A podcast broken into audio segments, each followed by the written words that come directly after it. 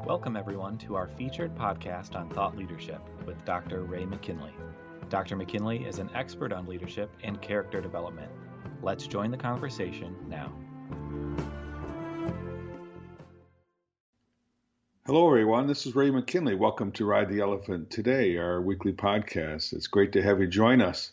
Brian McKinley is joining us as well. Good morning, everyone. Good to be back.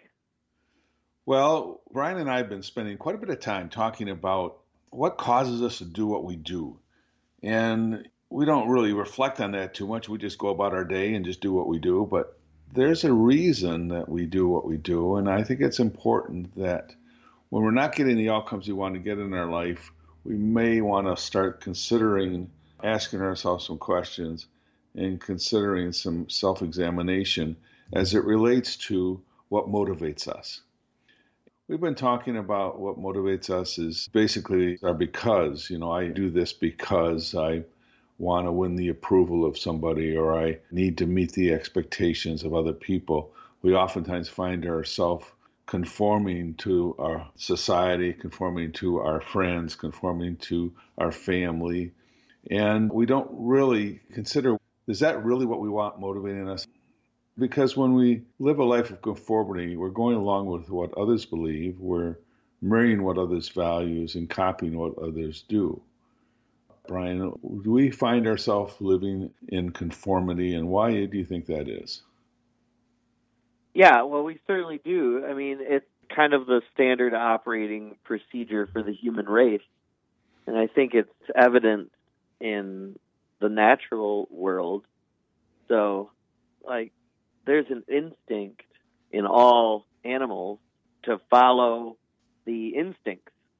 So, with any social animal, which humans are obviously a social animal, there is a compunction to go along with the flock, to hide in the herd and float with the flock in order to survive, to be accepted, to have access to resources, to have access to friends and partners.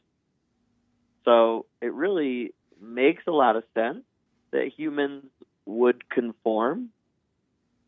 Yeah, so when I see raccoons, I see one raccoon and then I see another raccoon and I see another raccoon. They all seem to be doing the same thing. When I see one robin, I see another robin, and I see another robin. They all seem to be doing the same thing. They're really conforming to the instinct that you're referring to. However, we as human beings have this huge prefrontal cortex, and it's really there for us to consider being authentic. But what prevents us from being authentic? Why are we like every other animal and just feel a need to conform instead of being authentic and real? Everyone talks about being authentic and real. Well, what does it mean to be your own person or be really who you are? How does that match into this equation of our need to conform and being real or authentic? Well, it seems to me that it's just an unexamined life, which is this thing that we keep circling back around to. And the examined life, we're taking that from the Socrates quote, the unexamined life is not worth living. Yes. And I think that being that we have these exceptional brains, as far as we can tell, the most exceptional brains in the animal kingdom, we've got kind of a different hierarchy of needs than maybe the rest of the animal kingdom, and that comes out of having a complex brain. If you don't examine your life, you're going to conform to the way you were raised, and you're going to conform to your peer group, for better or for worse.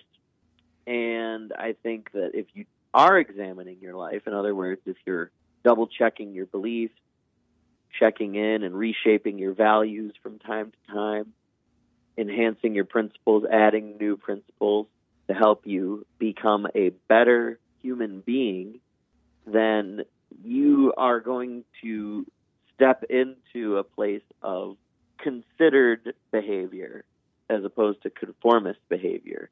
And that's what authenticity is. It's behaviors that have been thought out.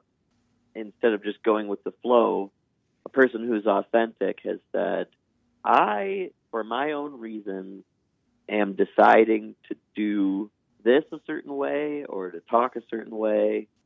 So a person who's authentic has, through cognitive effort, pre-selected principles that support their realness and support them being the person that they have shaped. They have decided, I am going to be me. I'm not going to be the me that my dad wants me to be unless I have thought it out and considered all the other options. I'm not going to be the me that my mom wants me to be unless I have explored other options and decided that what my mom wants me to be is best. An authentic person doesn't go with the flow unless they have fully thought that out as what is right for them. An authentic person only does what they believe is right for them, and they champion their own realness. And, I mean, back in kind of the beatnik day, like one of the main themes in Catcher in the Rye is this idea of phoniness and how everybody's so fake and phony, just doing what they're told, going with the flow, following the person in front of them. And the character that the author is speaking for is struggling with this idea of phoniness and how he doesn't want to be that way. And I think we all have a time in our lives where we feel like, I'm tired of being phony. I'm tired of little white lies that I tell to insulate myself or to protect other people. And if you want to change that, that's a journey of authenticity. Well, I would agree with you, and you highlighted on, and I want to circle back and dissect the three components of transitioning from a conformist to an authentic, real person. It's important that we identify the three and talk about those a little bit. The first one you mentioned is, in order to be authentic, one needs to evaluate and decide what they truly believe. Even if they've been taught to believe something by their parent, they still need to evaluate and decide if that is what they truly believe.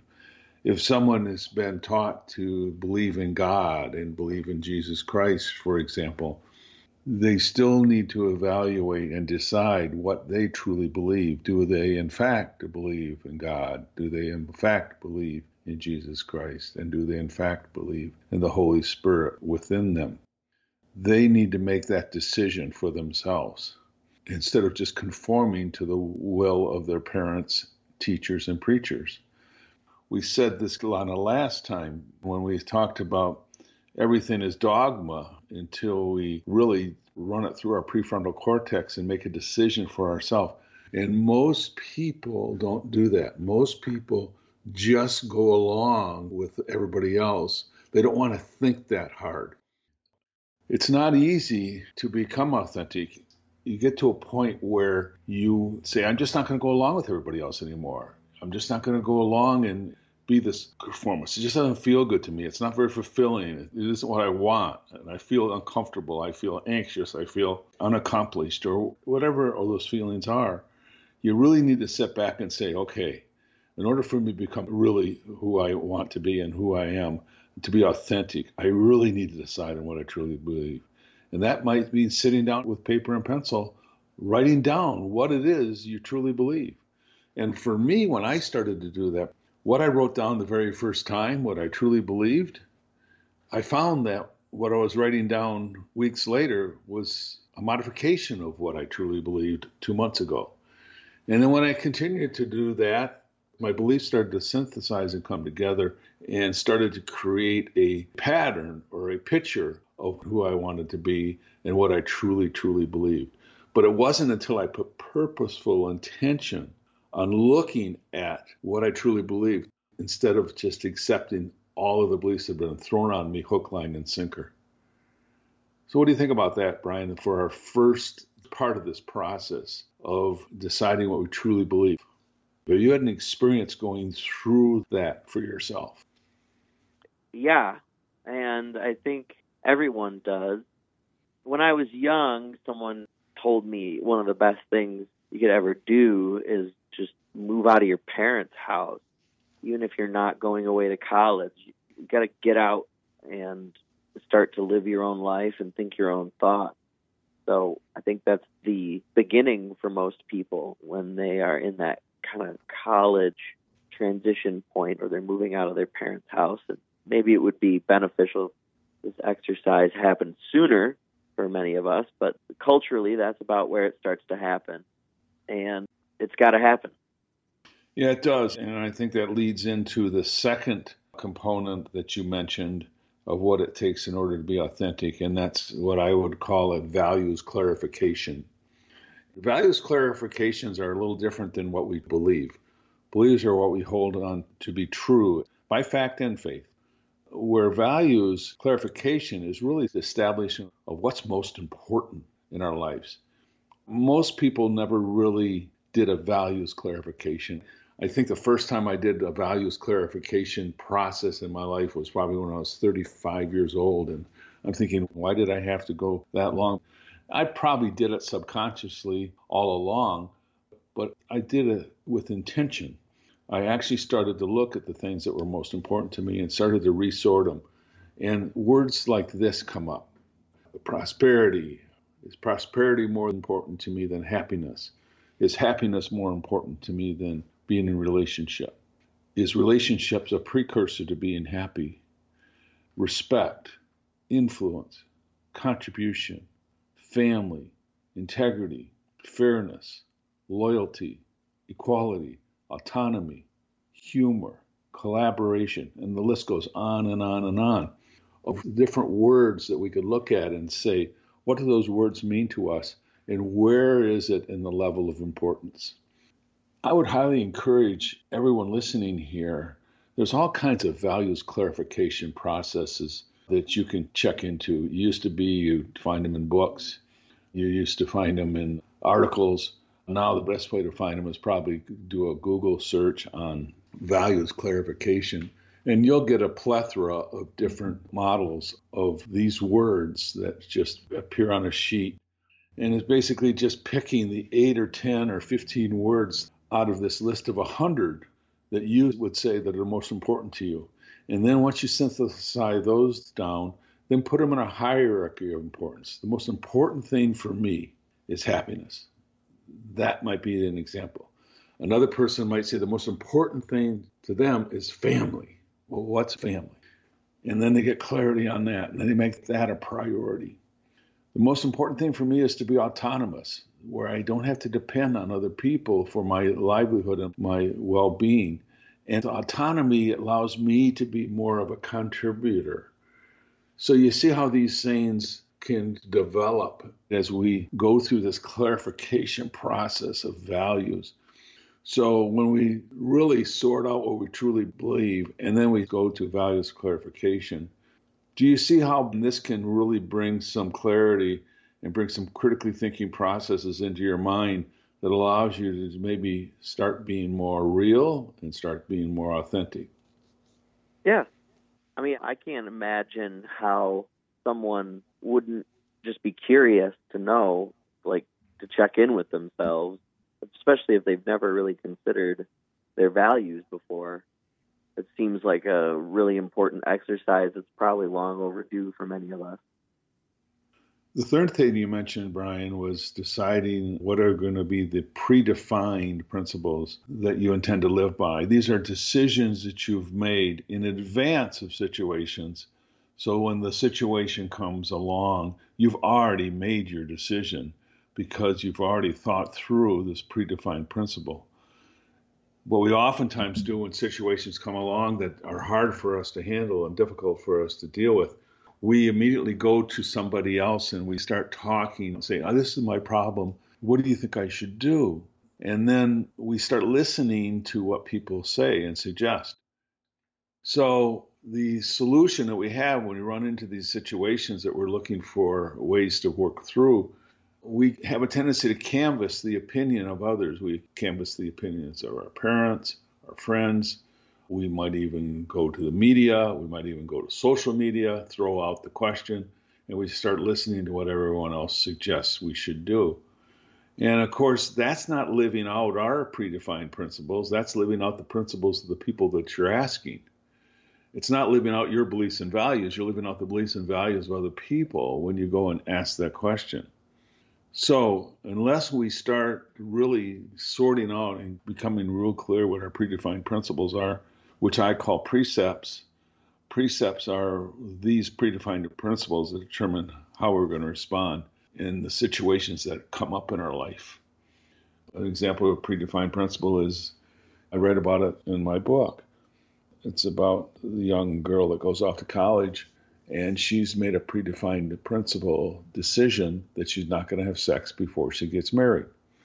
So when situations happened in the moment, as in college they often do, you find yourself in a romantic situation. What are you going to do in that situation? And you find that this person is really the one I really, truly love. And this means a lot to me. You get caught up in the heat of the moment. And in the heat of the moment, do you make the decision to have sex with that person that you're not married to? Or do you make the decision not to? It's these predefined principles that really determine what we do in those situations. That's just an example of one, but there's many, many others. However, if we don't have these predefined principles in our mind, these I will statements, these I am statements, these intentions, we just kind of blow in the wind. We're like a ship in the ocean with no rudder. We just kind of blow whichever way the wind takes us, we go along with it. So writing these predefined principles out and knowing what they are is basically your rudder of life. So, Brian, as you think about these three things that you mentioned, the beliefs, values, and principles determining how you respond in every situation of your life, did we adequately break down these three and explain them thoroughly enough for the audience so they can dissect them and begin a process, if they choose to become more real, more authentic? Well, it's certainly not an easy thing. And there's going to be constant temptation and different conflicts that could potentially derail you from your predefined principles. And that's just a part of life. I think that it's really up to the individual person to decide, do I want to examine my life, or am I just going to keep going with the way things are? And most people, unless there's a lot of pain and suffering, they're probably not going to be inspired to do this analytical process. They're just going to live their life, and that's that. And that's fine. I do that a lot of the time. Sometimes it works for me and sometimes it doesn't. And this is a complicated issue. This is a spiritual issue. People are going to do what people are going to do, and you're going to have to deal with situations that are really going to test. I mean, at the risk of sounding superstitious, it's like as soon as you come up with a principle, the forces from the highest to the lowest show up to test you. That's how it is for me anyway. I don't know about other people. Yeah, sometimes these challenges show up for us in our life, and they just kind of blow right past us because we don't know what we don't know, and we don't even see them as challenges. We don't see that we have any authority over them. We don't see that we have any control over them. So they just kind of pass on by, and I think that's one of the reasons that we don't catch ourselves in those. One of the reasons for that is we've really gotten in a situation where we really don't critically think. Conformity, to me, is a result of the absence of critical thought. I find that academia is really part of the problem here because most teachers teach what to think, not how to think. Basically, they teach us to conform. And our parents do that as well. What we have failed to do is really, really help young people critically think. Many will say, I just don't want to think that hard. It doesn't take a lot of critical thought to mimic the behavior of others. Conformists buy into the dogmas, and others seem to be okay with it. After all, it's the best way to be accepted by others. That's sad that we're at that place. And the answer is we simply need to listen, absorb, and play out what we've been told. It's really a problem in America today. I find it interesting, this academic Stephen Kamara, PhD, I have this article here. He's entitled his article from the magazine Psychology Today, The Emerging Crisis in Critical Thinking. And he quotes, "It is time to rethink early childhood priorities and refocus our efforts as parents and as teachers to emphasize critical thinking and problem solving and to abandon misguided attempts to induce pseudo-learning using baby genius products and teaching to the test educational materials. In the long run, short-term tricks that artificially and temporarily boost test scores are no match for intuitive parenting and effective teaching, which conveys a lifelong competitive advantage by providing a solid foundation for critically thinking and problem solving." Interesting that many people are recognizing today that in academia, we are failing to teach students how to critically think. And as they go into their adult worlds, they really don't have the ability to critically think.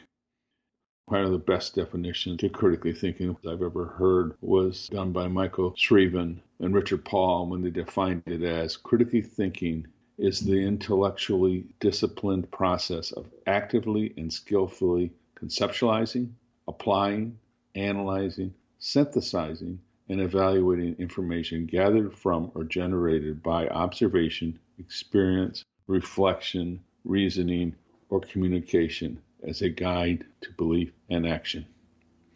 It's a heavy definition, but critically thinking is a heavy process.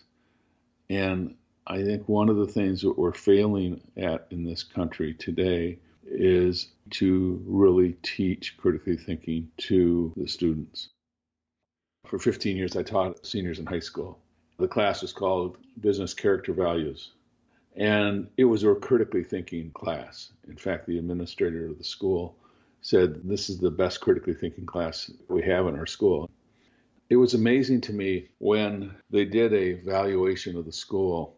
The accreditation board came into the school, gave the school the accreditation, but the school was hoping to get an exemplary level of accreditation. And what happened was they met all the criteria except for one thing. And the academic board did not give them the exemplary status. And when they asked why, they told the administration and the teachers, "Because you're failing to teach critically thinking at a high level.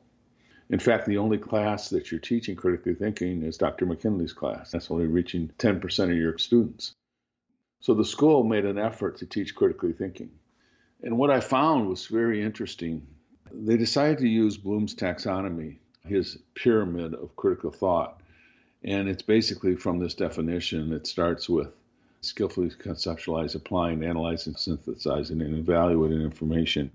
It was really a process of higher level thinking. What happened in that model was that many of the teachers were just going through that process of climbing up this pyramid of thought, and they were just doing it for the student. Basically, what the student got is they heard the teacher pontificate about how they got to the conclusions they got, but they never gave the student a chance to come to their own conclusions.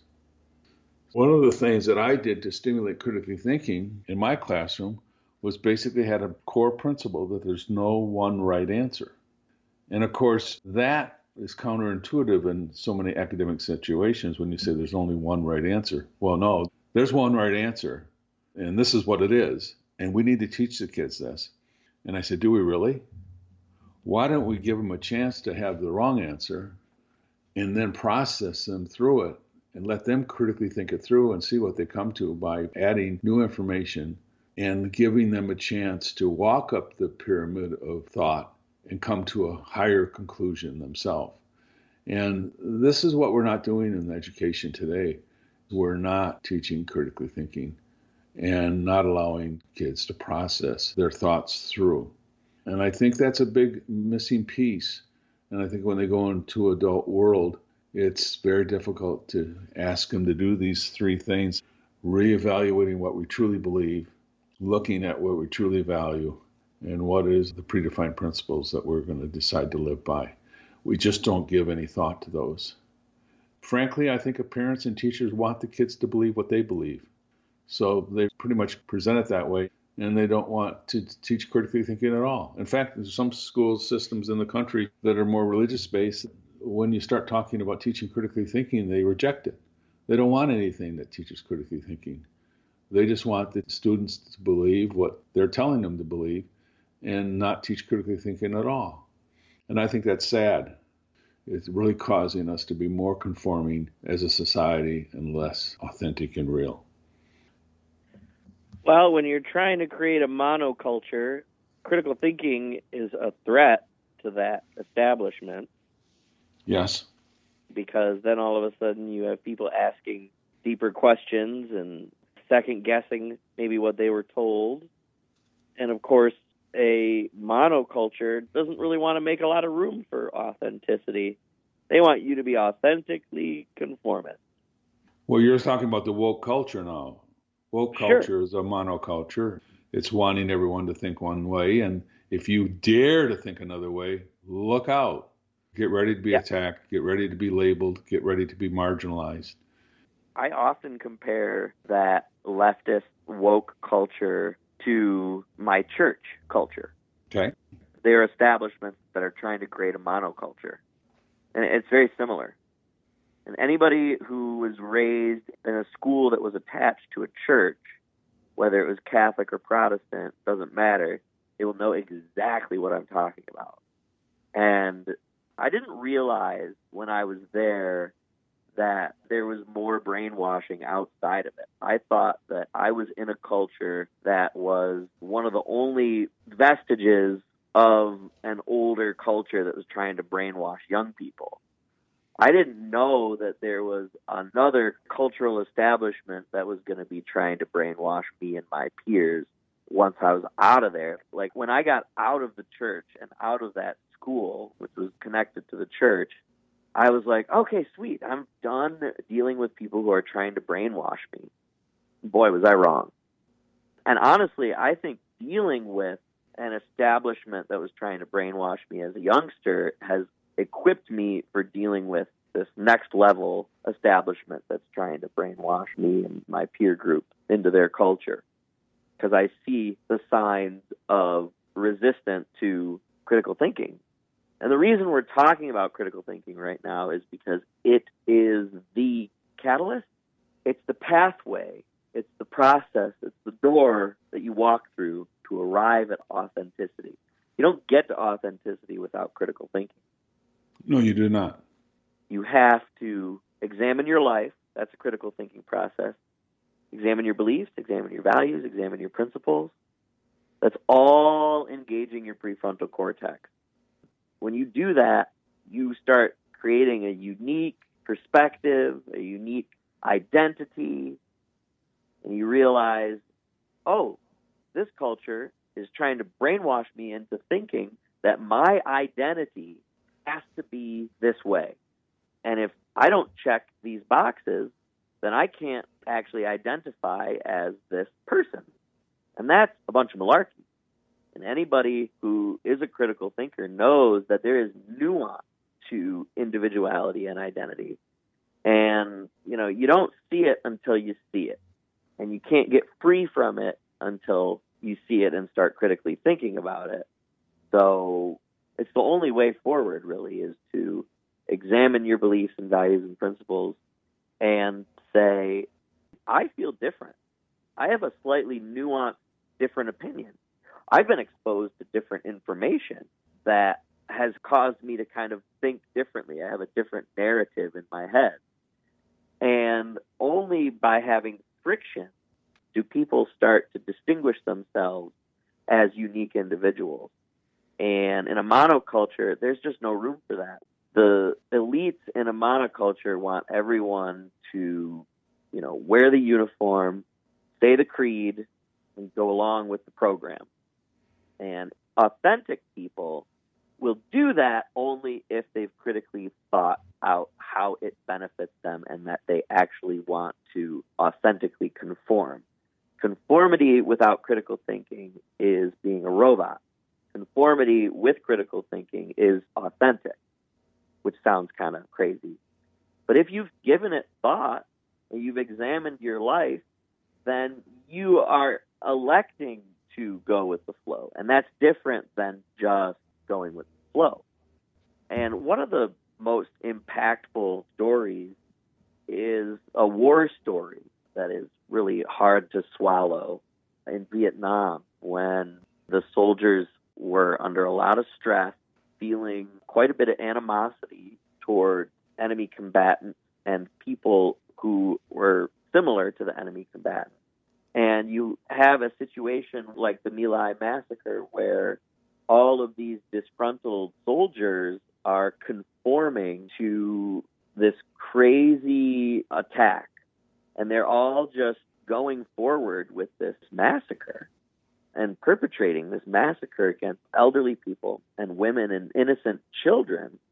And when that was all called into question later on, stateside, a bunch of these men said, "I was just following orders." Well, there were Nazis at Nuremberg who made the same excuse. And there was one man, Commander Thompson, he was a helicopter pilot, and when he saw what was going on, he landed the helicopter and he ordered his gunners to turn his guns on his own men, and he started evacuating civilians out of the area. And he said, if our own soldiers are going to do this to civilians, we're going to fight back.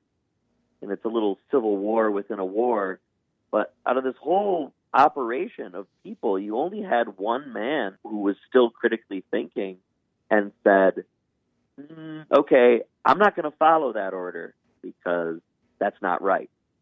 And this is an extreme example, of course, but where do your orders come from?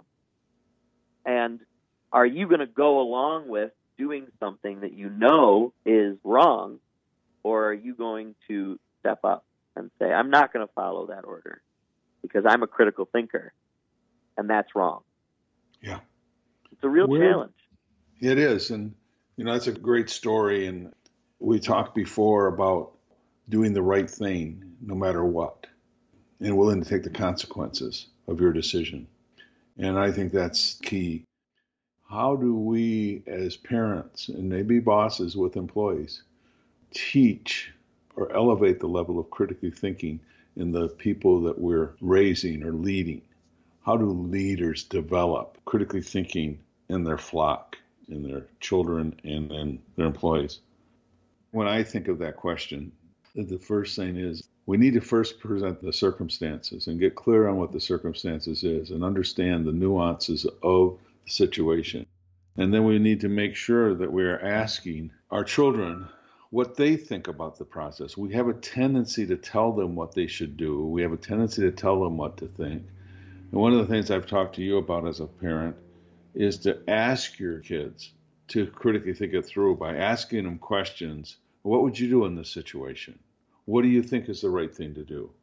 What do you value the most? When you're trying to make a decision about what to do, do a little mini values clarification. Well, what's most important to you long term? Is it most important to be with your friends on their birthday? Is it more important to be at your grandmother's 80th birthday party? Wherever it might be, and let the child start making the decision. You can start asking questions that can start beginning the process of critical thinking. And I think there's much we can do instead of telling and doing the thinking for our kids. Whenever they're asking us to do the thinking for them, or they're asking us to make a decision for them, that's our cue to then say, well, what would you do? What do you think is the best way? If you were me, what do you think I should do? What do you think would be a fair punishment for you for hitting your brother?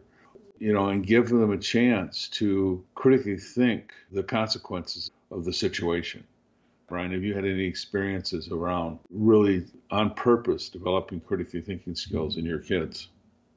Yeah, I do that all the time. In fact, I just recently caught my son. He's having a situation at school. And I caught wind of it from his mother, and I got wind of it from his grandmother, and I didn't really do anything about it. I kind of let it be. I asked him about it a couple of times, and he didn't really have much to say about it. And then again, I hear from his grandmother that this situation is continuing. So I sit him down and talk to him, and he starts telling me everything that's going on with some friends at school. And I really challenged him and said, okay, so you haven't come to me with this. You took it to your grandma and you took it to your mom. And he's like, oh, yeah, and they called them names and they're really upset. And I said, yeah, but why didn't you bring it to me? And he's like, I don't know. So we talk about it a little more. And then I ask him again, why didn't you bring this to me first? And he's like, I don't know. And I said, well, I have an idea if you're willing to hear it. And he said, sure. I said, could it be that you didn't tell me about this situation because you knew I was going to ask you about what you were doing wrong? In other words, when you go to your grandma, she immediately takes your side and blames the other kids. When you go to your mom, she immediately wants to protect you and takes your side and makes it the other kid's problem and the other parent's problem or the teacher's problem. And could it be that you've been avoiding telling me about it because you knew that I was going to make it about you and about what you need to do differently? And he kind of smiled and looked down like, you caught me, Dad. Like, yes, that is why I didn't want to talk to you about it, because I knew you were going to say to me, well, what are you doing to cause this situation? And sure enough, he has responsibility in this situation. And I laid that idiom on him that you say so often, which is that you have responsibility in everything that happens to you. And I told him that, and I broke that down, what that means in more childish terms. And I said, so when you can prove to me that you have taken the steps to avoid these conflicts and you're no longer being a tattletale and you're no longer escalating the situation, when I'm certain of that, then I will intervene and I will go to bat for you. But I'm not going to go to bat for you because you're a part of this mischief. And I can guarantee I won't have to go to bat for you if you knock off the mischief. So the rule is, keep your distance, keep your mouth shut. And these will probably go away on their own. And he seemed to agree with that. But it was interesting how he was actively avoiding coming to me with it because he knew I was going to make him go through a critical thinking process. And like you said, sometimes we don't want to think that hard. It's easier to go to the people who are going to commiserate with us and take our side and blame with us and go right to that red behavior with us, like you talk about. It's kind of scary to go to the blue behavior and say, now, what am I doing in this situation to cause these problems? Yeah, that's a great example. Oftentimes, it's the hardest thing of transitioning in these dichotomies from the less than desirable side, this blaming side, the unforgiving side, the judgment side, to a place of taking personal responsibility, critically thinking things through, making the right decision. And it's tough sometimes to be a person of character, and that's really what we're talking about here. And it's sometimes easier to just keep blaming and being critical of others. That's what we often do. Well, this has been a great discussion, Brian. Thank you for joining me this morning, and I hope everyone else found it to be meaningful. Please contact us if you have any thoughts at ray@raymckinley.com. Otherwise, join us again next week for Ride the Elephant Today. Have a great week, everyone.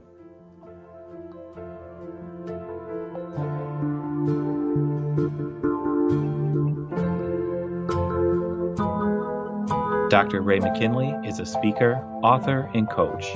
In his new book, Ride the Elephant, The Journey to True Success, Dr. McKinley addresses the crisis in personal leadership and what you can do about it. Thank you for joining us today.